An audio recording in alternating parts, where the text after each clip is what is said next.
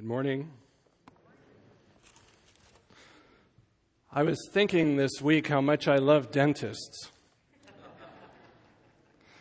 How many of you have a love relationship with your dentist? You know, preaching is a difficult job, and I was, I was thinking in light of that about my dentist. I was thinking, you know, the, the two jobs are rather similar. Nobody really looks forward to hearing the preacher lambast them about their sin. Nobody really enjoys going to a dentist and having them scrape around and, and dig and, and drill and, and extract problems and, and uh, make them squirm in their chair. But I was, I was thinking on rare occasions, dentists are actually good for you. And they, they actually give you a good report sometimes. And so this morning, what I want to do is have you think of me as a dentist. Only it's a good day this morning. It's a good day. You should love your dentist, he is good for you. And the converse is true. You should love your pastor, he is good for you. Now, preaching is difficult, and I was thinking about it this week. Preaching to believers is even harder in some ways than preaching to unbelievers. I assume most of you in this room know the Lord already.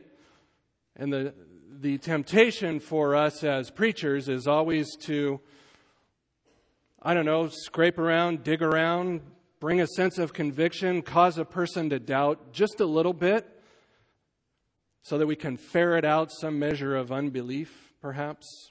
Maybe we can find a make believer in the crowd who's, who's really not a believer at all. Kind of like the Spanish Inquisition, you know? Confess! But at the same time, beloved, I've been thinking about this. You know, we as believers, we, we really should have a measure of assurance, shouldn't we? I mean, we are ministers of the new covenant, are we not? And so, what I wanted to do with you this morning is think in terms of just blessing you with a sense of assurance from the Word of God that we can know that we know that we know because God's Word tells us we can know. And so, what I want to do this morning is encourage you. God has a hold on you, beloved, and He will not let you go. He will not let you go. And so, in that, we can rejoice. And we can find evidence of that in the Scriptures. And so, what I want you to do is turn to 1 John this morning. And let's just be encouraged from the Word of God. Really, over the course of the next three weeks, we're going to be talking about the issue of assurance uh, this week and, and the next two weeks. So, in First John, just a background on this epistle, I mean, John has structured and written his argumentation in this book around three attributes of God. There are three defining characteristics of God, if you will. Uh, the first is that God is light. The second is that God is righteous or truth. And the third one is that God is love. And we see that pretty plainly in the book. They're direct statements that God is this. God is this. And so John has written this letter around the idea that we can know that we have come to know God if based upon our response to these attributes of God. God is light. And so the reality is, if you are walking in the light, you can have a measure of assurance that you know God and love Him. God is righteous, God is truth. And so if you are doing and practicing the truth, you can have a measure of assurance that you know God. God is love. John actually says that two times.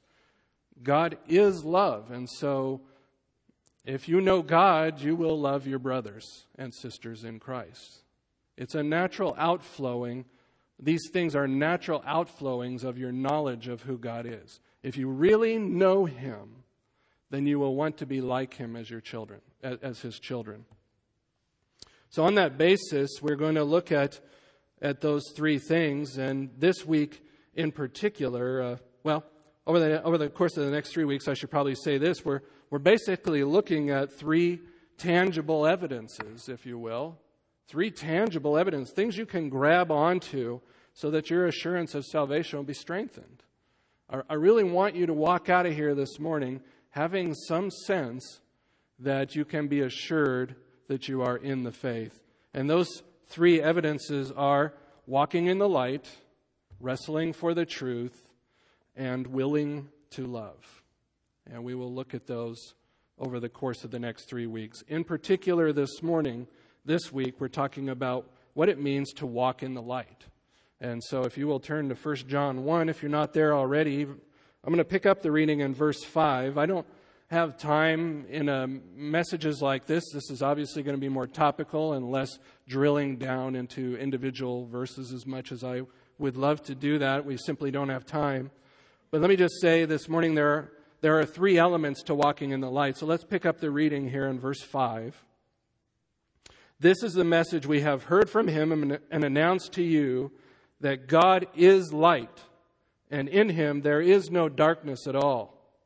If we say that we have fellowship with him and yet walk in the darkness, we lie and do not practice the truth. But if we walk in the light, as he himself is in the light, we have fellowship with one another, and the blood of Jesus, his Son, cleanses us from all sin. If we say we have no sin, we're deceiving ourselves, and the truth is not in us. If we confess our sins, he is faithful and righteous to forgive us our sins and to cleanse us from all unrighteousness. If we say that we have not sinned, we make him a liar and his word is not in us. My little children, I am not writing these things to you so that you I am writing these things to you so that you may not sin. And if anyone sins, we have an advocate with the Father, Jesus Christ the righteous. And he himself is the propitiation for our sins, and not only, not only for ours, I'm sorry, not for ours only, but also for those of the whole world. By this we know that we have come to know him, if we keep his commandments. The one who says, I have come to know him, and does not keep his commandments is a liar, and the truth is not in him. But whoever keeps his word, in him, the love of God has been truly perfected. By this we know that we are in him. The one who says he abides in him ought himself to walk in the same manner as he walked. So, again, we're looking at three elements to walking in the light. And the first, I guess, what I would like you to see is in verse 5 there, and that is the premise, the premise of walking in the light. The premise is very obvious God is light. God is light. Uh, the converse, by the way, is not true. Light is not God. God is light, though. And so we need to understand that. He says, In him there is no darkness at all. And it, this literally reads a little more emphatically. Uh, in the Greek, it would say, God light he is, and darkness in him not it is at all. And so the idea here is a, a, totality that there isn't a hint of darkness in God. Period. He is light, and there isn't a shred of darkness in him. So, you know, the apostles, uh, John saying, This we have seen, uh, what we have heard, we're proclaiming to you so that you can have fellowship with us. And what, what did they see and hear from Christ? uh, was John 1:18 tells us that Christ explained God to them. No one has seen God the Father, but they but Christ had. And so Christ came and he literally exegeted the Father to the apostles. And so what they are now teaching the church is that God is light. There is no darkness in him. And that's really not a, no, uh, not a new concept, is it? I mean, when you think about your Old Testament, it's really not a new concept. God has always been known as being light. You can think of Genesis 1 3, right?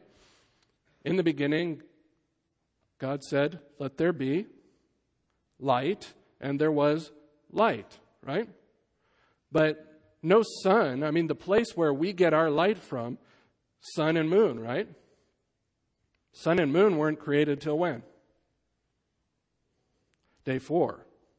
Day four. So where did the light come from? Where did the light come from? It came from God Himself. Uh, Psalm 27 1. Uh, the Lord is my light and my salvation. Psalm 36 9. For with you is the fountain of life. In your light we see light. Isaiah 60, verse 1, verse 19, verse 20. You see there that in Messiah's kingdom, God Himself would be Israel's light. We see the same thing over in the book of Revelation, verses, verse 22 5, right? There's, there will be no need for the sun anymore or for lights because God will illuminate His people. That's what the scriptures say. Habakkuk 3 4. Uh, his radiance is like the sunlight. He has rays flashing from his hand, and there is the hiding of his power. A couple of ways you could take that. Either in his right hand is the power, or it's hidden in the light where his right hand is. Either way, it gets you to the same point, and that is that God is light. And John is thinking of morality here in particular.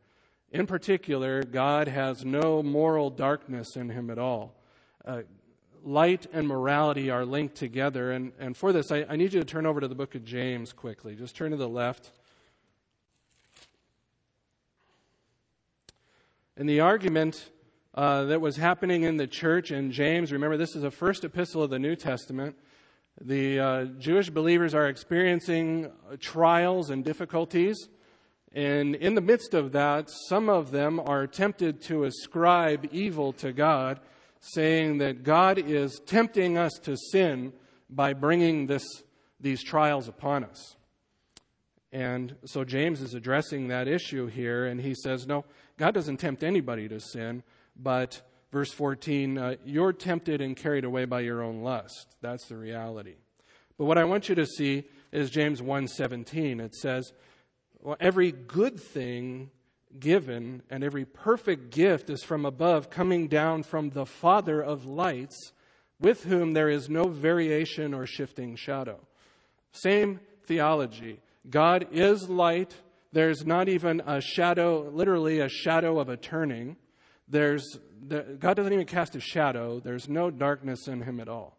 He's pure light, and there is uh, in the argumentation in James, there's no deception, there's no deceit, there's no moral darkness with God. That's the point. So in 1 John, uh, God tempts no one to sin, and in particular, there is no moral darkness in God. And so, what John is saying is that the basis for any fellowship at all, any uh, koinonia, if you will, is that God Himself is light. And if you want to be in fellowship with God, you have to be in that light. And if you want to have fellowship with other believers, we all have to be in the light because God is light. That's what he's saying. That's the premise. It's, the, it's a foundational belief, it's, it's the basis, it's the premise, it's, it's the root of any and all fellowship among believers. If we want fellowship with each other, we have to walk in the light together. It's interesting, look back at the text with me. It's interesting the way uh, John has phrased this. There's a, a positive statement, a negative statement, and then sort of the totality statement. Uh, he is light, there is no darkness, and then the at all phrase. It's a positive, it's a negative, and just in case you weren't sure about it, let me just emphasize not at all. Okay? He comes at it from all three angles. And so, what he's saying, I guess, is that uh, God is pure light, there's no darkness, and the implication is that if we want to be in fellowship with Him, we need to be in the light too. We need to be in the light too. Uh, the Apostle Peter says this He said, God has granted us His precious and magnificent promises so that by them we might become partakers of the divine nature, having escaped the corruption that is in the world by lust. So, what is the divine nature? What's the premise? Light. God is light. And if you want to be in fellowship with Him and with the church, you must walk in the light. So, the reason I say all that is any hope of assurance that I could give you from the Word of God this morning is based on that fact.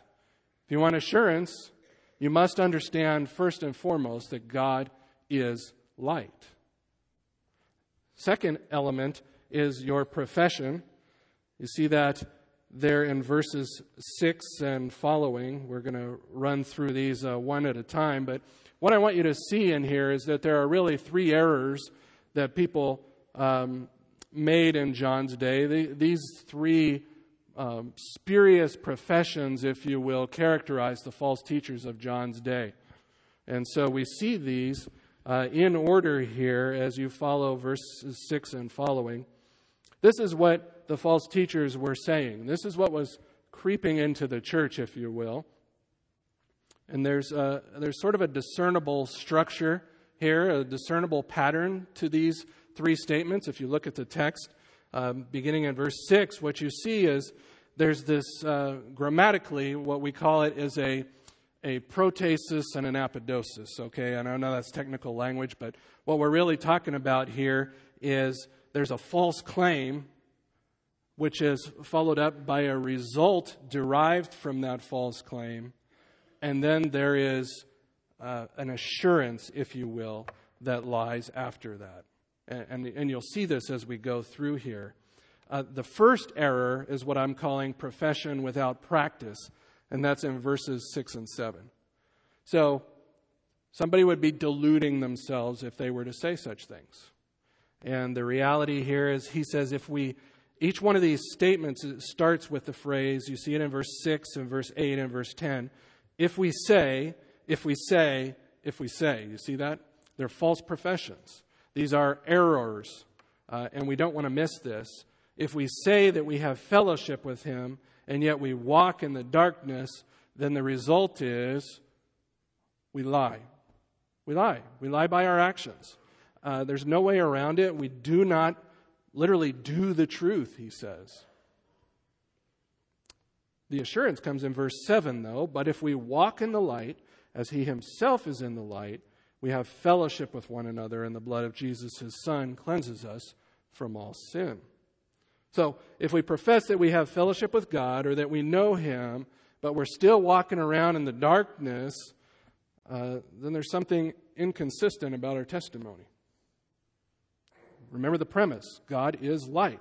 And so, if you're living in the darkness, it's a misnomer, it's an inconsistency, a non sequitur, I guess. So the idea here is habitual sin. Each of these three statements in verse 6 is the idea of habitual sin, verse 8 is the idea of having a sin nature, and in verse 10 is the idea of present, ongoing sin in your life. And so he's saying if you deny these three realities, uh, there's a good chance you don't, you don't know God. So the concept of walking you know, is a common metaphor in the Bible for, for how you conduct yourself, how you live your life, right? It's not the idea of literally walking, it's the idea of conduct. It's how you walk and how you keep on walking. Lots of Old Testament metaphors for that, right? You think of the book of Proverbs, right? The fool walks down to the harlot's house, but her steps lead to Sheol, right? There's the idea of, of once you go down to her, you're off the path of life and you're no longer walking on the path of life and you are now headed for ruin. And so the idea of walking is not a new concept. Paul uses that in Ephesians 4 as well. Uh, we're to walk in the light. It's a present tense verb and it carries the idea of, of just continually walking, keep on walking, conducting yourself, living your life this way. And so John says that if you have the profession without the practice, you're lying. You're lying and you're not doing the truth. Uh, actions speak louder than words, and you're lying by your actions. It's like a guy who says, I love my wife, but he's a serial adulterer. Would that be consistent? Would that be consistent with his profession that he loves his wife if he's out cheating on her continually? Uh, the answer is obviously no. His actions betray his true feelings. So the point is saying one thing but doing another, saying you are in fellowship with God, yet living like a pagan, doesn't confer a whole lot of assurance. I can't assure you from the scripture, and the scriptures won't assure you from the scriptures. You can have no assurance if you're living that kind of life, filled with hypocrisy and sin. But the assurance comes in the next verse, as I said, verse 7. On the contrary, if you are walking, and the idea again is present active, if you are continually walking in the light, as he himself is in the light, then koinonia we have with one another. It's a reality. And the blood of his son Jesus cleanses us from all sin. It's a present reality. It's a present reality. The evidence that God is at work in your life is that you will continue to abide in the light. It's that simple. To the degree that you are continuing to walk in the light, you can have a reasonable measure of assurance that your faith is genuine. God is at work in your life. That's what the Word of God says, right? So, how about the second error? Uh, what I call profession without perception in verses 8 and 9. If we say we have no sin, he says we're deceiving ourselves and the truth is not in us. Uh, professing you are not a sinner would be a horribly mistaken claim. Uh, the error here is that this person denies any sort of personal guilt. They're like a Teflon pan. It, it just it just doesn't stick to them, right? They don't accept personal guilt. They, they say they don't have a sin nature. Uh, John says emphatically, uh, again in the original language, ourselves we deceive and the truth is not in us. Uh, we're not deceiving anybody out there, but uh, we are deceiving who? Deceiving ourselves if we think we don't have a sin nature.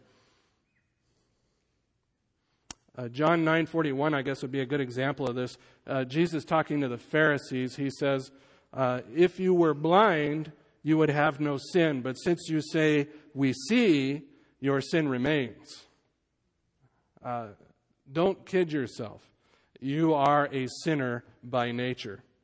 Now, the, you know, John is particularly addressing the Gnostic heresy at the time, and so you have to understand that uh, for them, they believed that matter matter, the physical world, physical plane, was evil, and that uh, spirit was good. And what they were saying is that their soul, uh, while their body may have been evil, their soul was technically uncontaminated by sin.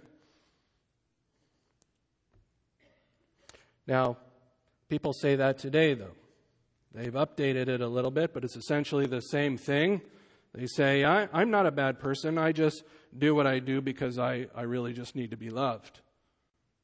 Or uh, I'm a victim. Or I respond to others the way I do because of the way they treat me. I'm not technically responsible for my own actions. Everybody else is making me do what I'm doing. I'm not really a bad person. It's not who I am, right? It's not who I am. But that's not assuming personal guilt. It's not the admission of a, a sin nature. You know what? Uh, this is a case of mistaken identity, I guess, and it's, it's your own identity that's mistaken. Uh, we sin because we're sinners. We're not sinners because we sin. That's the point.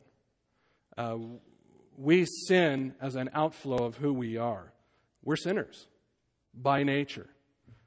We can't help ourselves. But again, the assurance lies in the next verse. He says, if, and here's the reality. And it's not if you do this, it's a result that you are saved would be that you would be doing this.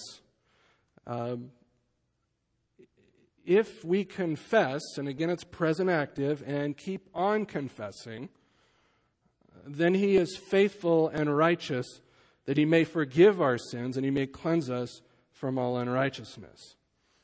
There's a little question about what this means. What does it mean that God is faithful and righteous to forgive us? And the idea, basically in a nutshell, is that God is a righteous judge. He's faithful and righteous to judge uh, properly. If you're doing what you're supposed to be doing, then He has no reason to condemn you. And so your faith in Christ will be evidenced by continual confession of sin and walking in the light right?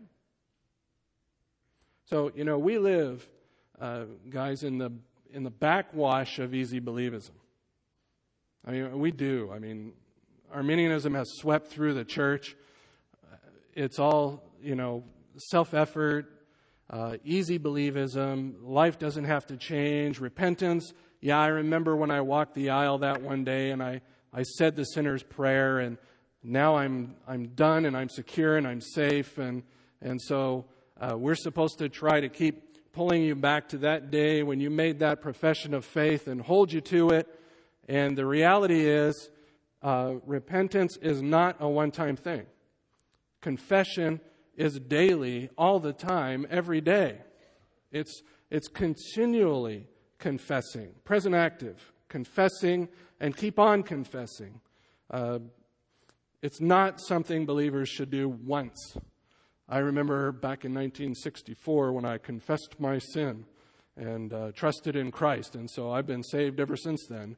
But I've cheated on my wife, you know, 20 million times, and or I've uh, stolen from my employer, or I'm not attending a church currently uh, because I don't like other believers. They're all hypocritical, and well, how is that possible?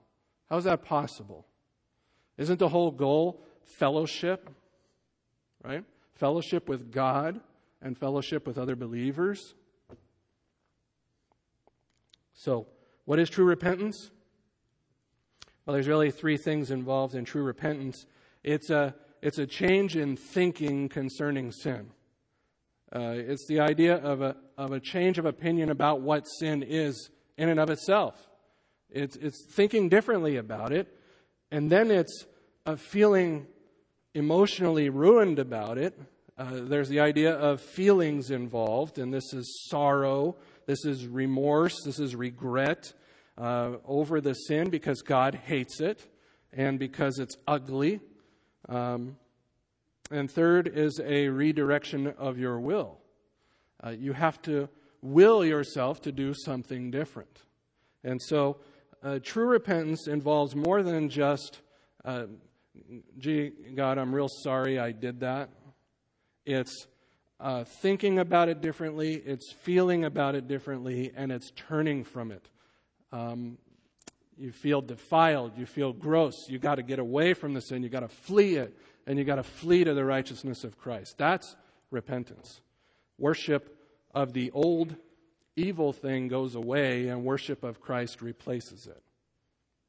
It's uh, 2 Corinthians 7 9 to 10, the Apostle Paul talks about it there, right? And he, he says that uh, you were made sorrowful to the point of repentance, right? It wasn't just. It wasn't that you were sorry according to the world, but that you were sorry according to the will of God. The sorrow led to something. It wasn't just sorrow over the consequences of your guilt, it, it, it led to a change of behavior. So, continual confession is a, is a sign that God is at work in you. And if you are continually confessing and repenting, then you can have a measure of assurance that what? That you're saved. Right? You don't need to beat yourself up. You don't need to continue to feel like, oh, you know, how could God want me? I'm such a miserable person. Well, you are, but He does. He does. That's grace. The third error is what I call profession without possession. And uh, really, verses 110 to 2 2 here on this. You know, if we say that we have not sinned, uh, we make him a liar, and his word is not in us. And this is an unfortunate chapter break because if you continue the grammatical structures, of the apodosis or the protasis and the apodosis, like I was telling you. it carries you through into chapter 2 and verse 2. But essentially, my little children, I'm writing these things to you that you may not sin, and here it is. If anyone sins, we have an advocate with the Father, Jesus Christ the righteous. There's our assurance again. And he himself is the propitiation for our sins, and only for ours, but also for those of the whole world. so, this person or this error basically professes that sin is, is not really a reality in their life. I, I don't have any sin. Uh, the verb here, I have not sinned, is a, is a perfect verb, and it's different than verse 8. Uh, you see, verse 8, it says, if we say we have no sin, and then verse 10, if we say that we have not sinned. There are different verb tenses here. In verse 8, the idea is uh, that I don't have sin. And in verse 10, the idea is that not to have been sinning. Uh, I don't have ongoing sin in my life, is the idea. Uh, one says we don't have a sin nature, the other says we don't sin, and both are emphatically false claims. Those would be false. Those would be a misunderstanding. So don't make that error. It's interesting, John says, we make him a liar and his word is not in us. And you have to ask yourself a question how is it possible to make God a liar? How can we do that? And I think the rationale here is that if there were no sins of which to repent, then God's promise of forgiveness would be a lie. The way of salvation assumes that all men are sinners. Uh, those who deny such sin say, in effect, that God has lied to mankind in His Word. So we would not want to say that, right? The, the reality is, uh, for, for a person to make such a claim, would be to deny everything that the Word of God teaches in this regard, right? Everything regarding soteriology would be a lie. The way of salvation. Uh, we do sin, beloved, and we do need a Savior in a big way, right? To deny this reality is to deny the faith, and, and thus, this is why I say it would be profession without possession. You don't own it. But the assurance comes in verse 1 of chapter 2. If anyone sins, and it's not if you do, it's when you do. Uh, when anyone sins, uh, then what?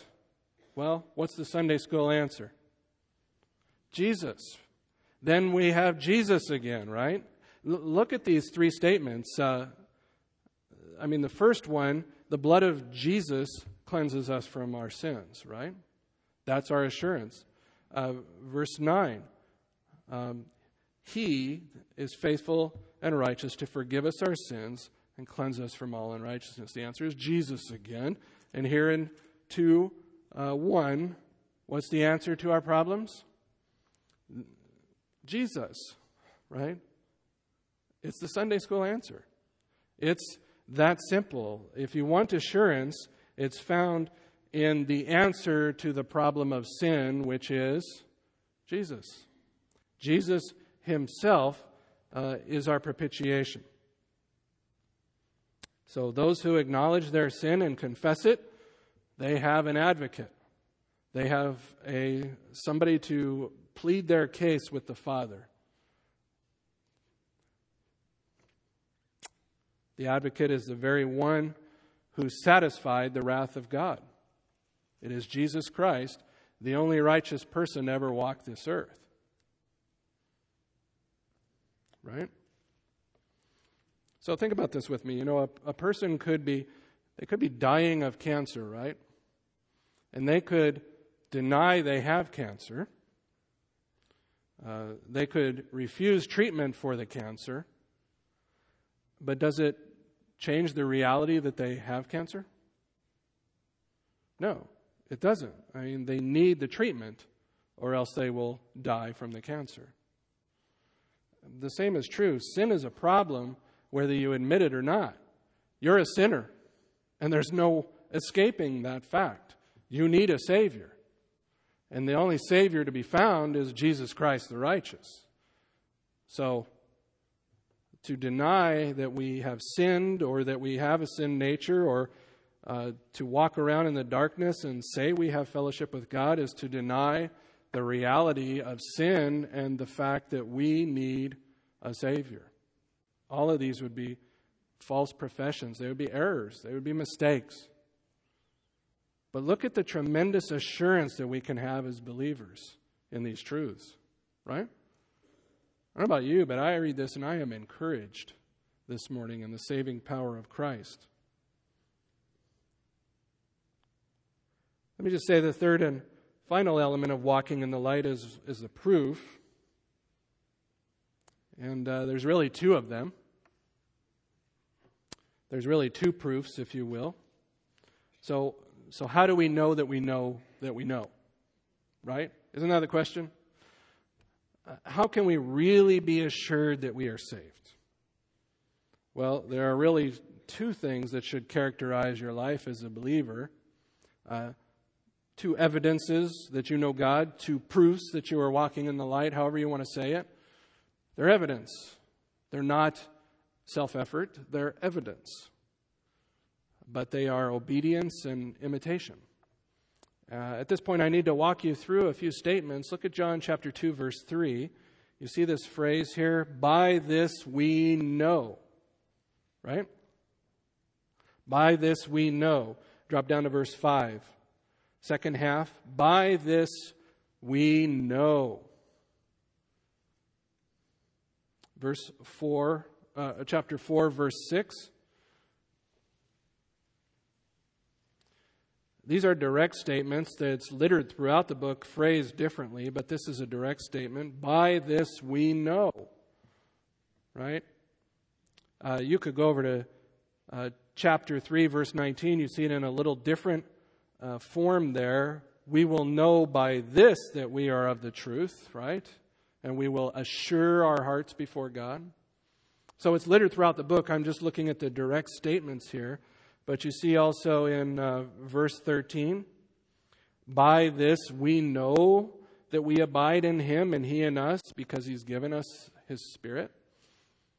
And then all of that, you look over at chapter 5, verse 13, and you get the reason why he wrote this book. These things I have written to you who believe in the name of the Son of God, so that you may know, know for sure that you have eternal life. This book is about assurance, uh, you know, and I thought when I was, I initially thought, well, I'm going to preach it like three tests to evaluate whether or not you're really saved. And I thought, you know what? That's how unfair of me to do that.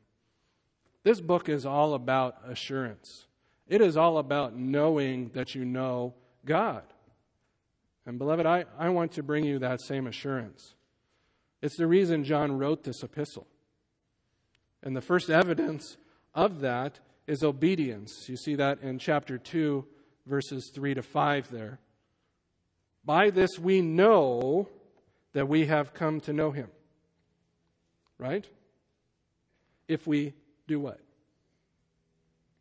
If we keep his commandments. If we keep his commandments, we know.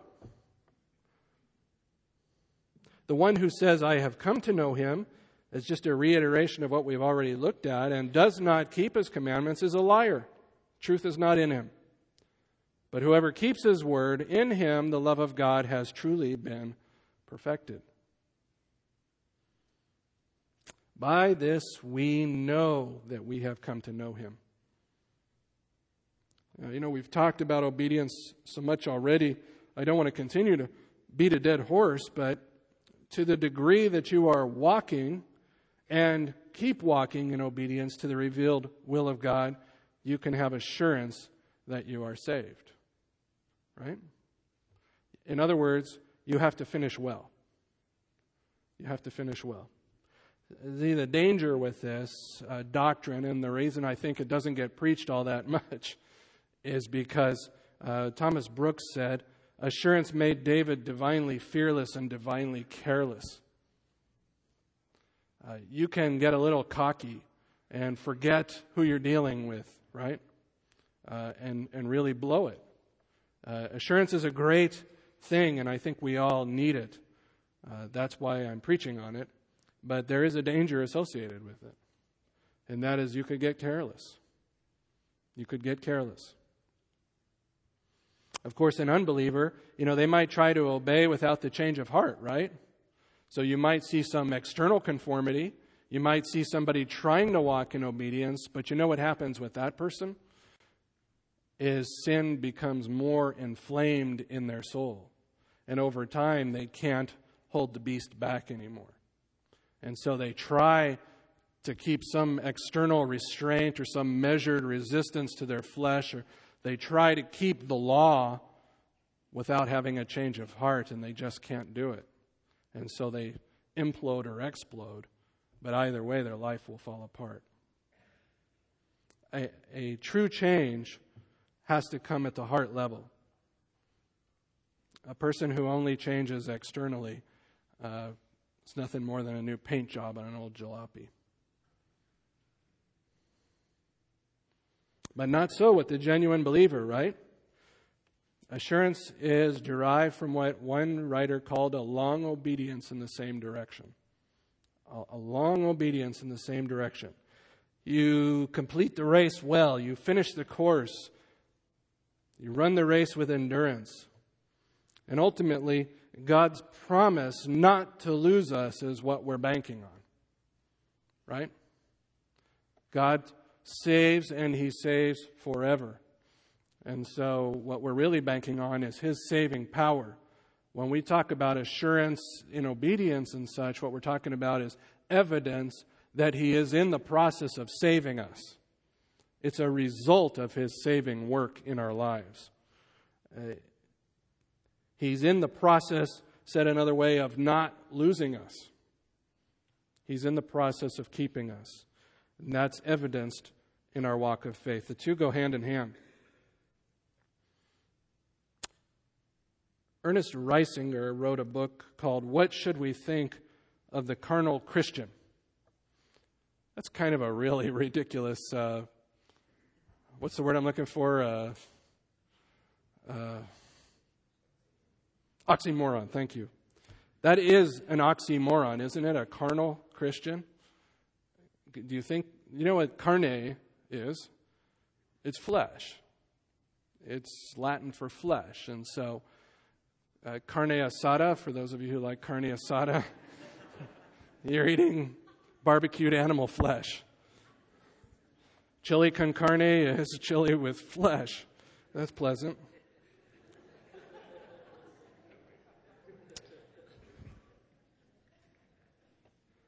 But uh, where's I going with that anyway?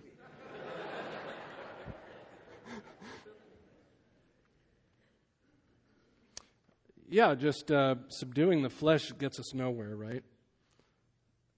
Ernest Reisinger, uh, in his book there, he says, It is clear that obedience is intimately related to assurance. If we do not live and practice righteousness, we have no reason to think that we are born of God. Seems pretty plain to me. I don't think I could really say it any better. Uh, one of the evidences that you know God, one of the proofs, is that you're walking in obedience to His revealed will.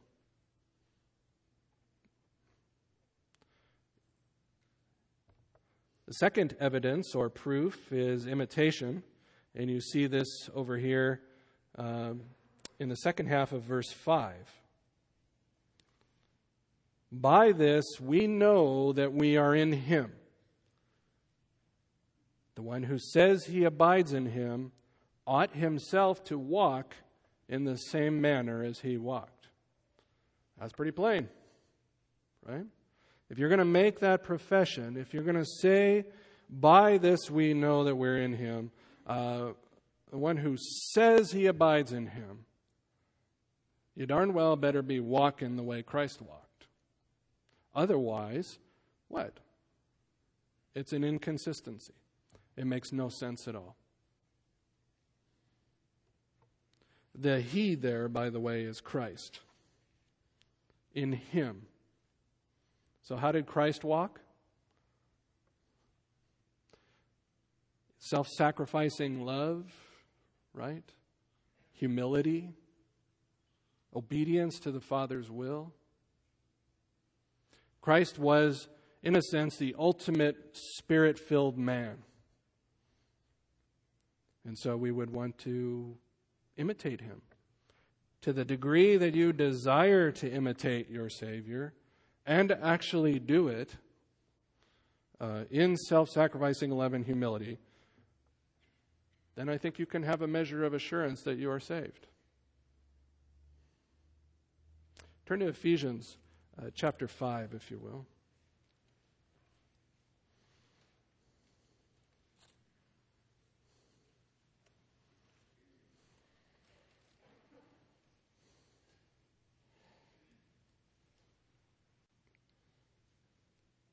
It says, Therefore, be imitators of God as beloved children. Chapter 5, verse 1 of Ephesians. And walk in love, just as Christ also loved you and gave himself up for us, an offering and a sacrifice to God as a fragrant aroma. Walking, there's that phrase, walking again. Living, conducting yourself in love as Christ loved you. By the way, that comes right off of chapter 4, verses 31 and 32. This whole series of repentance about, right, what to put off and how to renew your mind and what to put on in its place, starting in verse uh, 22 and running through to the end of chapter 4. You know, you, you put off anger and you, and you put on meditation. Why? Because if you don't, you give the devil an opportunity right? You uh, speak truth to one another. You don't lie. Verse 25, uh, we're members of one another. That's the reason why. Uh, verse 29, uh, not letting unwholesome words proceed from your mouth, but only words that edify one another. Uh, why? Uh, because if you don't, verse 30, you'll grieve the Holy Spirit of God. And then verses 31 and 32 in particular. Uh, let all bitterness and wrath and anger and clamor and slander be put away from you, along with all malice. And be kind to one another, tenderhearted, forgiving each other, just as God in Christ has also forgiven you. How did God in Christ forgive you? Well, it wasn't just that Christ died for your sins to atone for them, but in Christ's death, he also turned away the wrath of God. And so, what Paul is saying here, the implication of that is that uh, as believers, we cannot hold wrath against our brothers. We cannot continue to hate.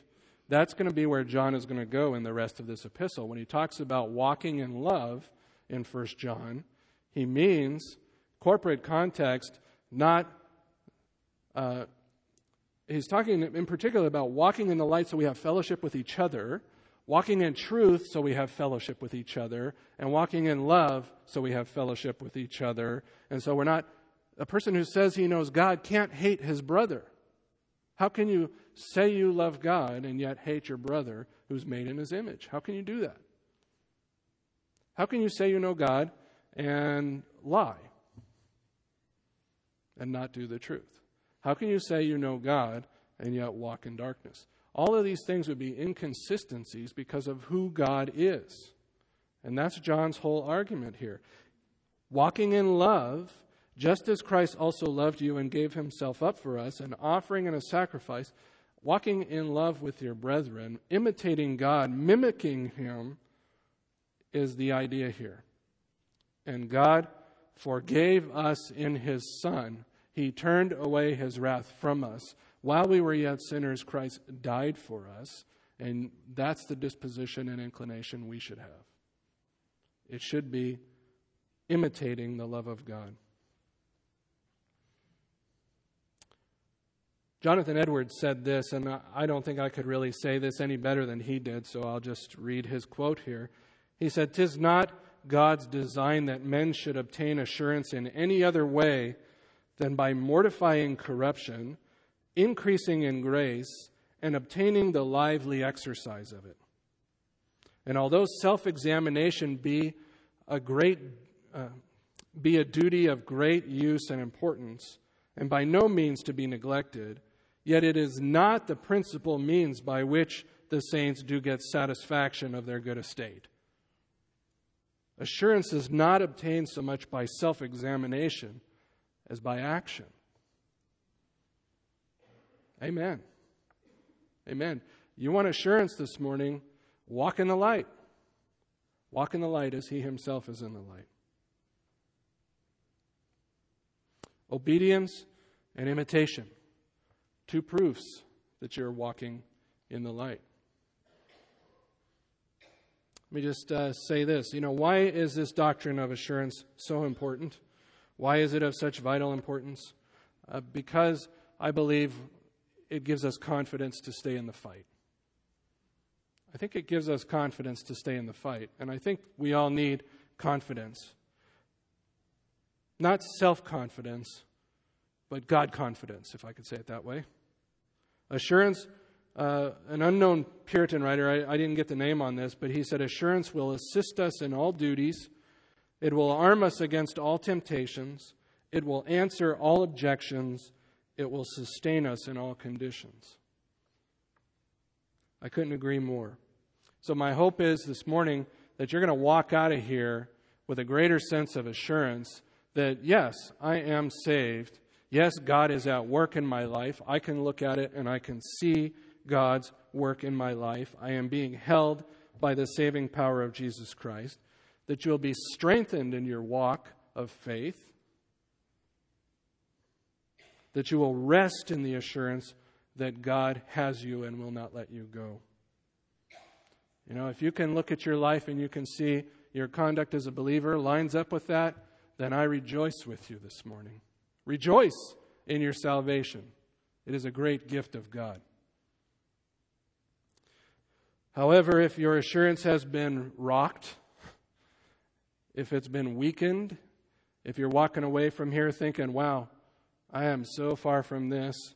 I am not walking in the light. I am living a lie. Then I think we probably need to talk. If your life is filled with hypocrisy and sin, then we probably do need to talk. See, there's a, there's a difference between doing these things out of some sort of self effort to try to make yourself right with God versus them being evidence that you know Him. You understand the difference? There's, there's self effort, and then there's these things are self evident. You should know the difference. If you're trying to do, uh, trying to keep playing at religion so that you can somehow gain a relationship with God, then you've gone off the tracks somewhere. You, you, have missed the boat. If you're saved, these things will be true of your life, and you can have the assurance that God is at work. Let's pray.